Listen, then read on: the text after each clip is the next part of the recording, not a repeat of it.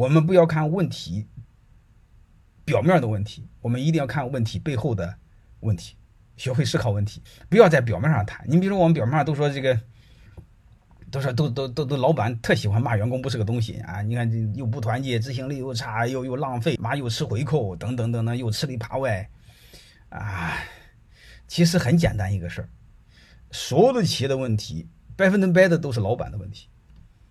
啊，这个不用思考，一定是老板出了问题，好吧？所以你会发现，我们不要说员工不是个东西，我们要先反思自己为什么不是个东西，好吧？这个是我们要去思考的，好吧？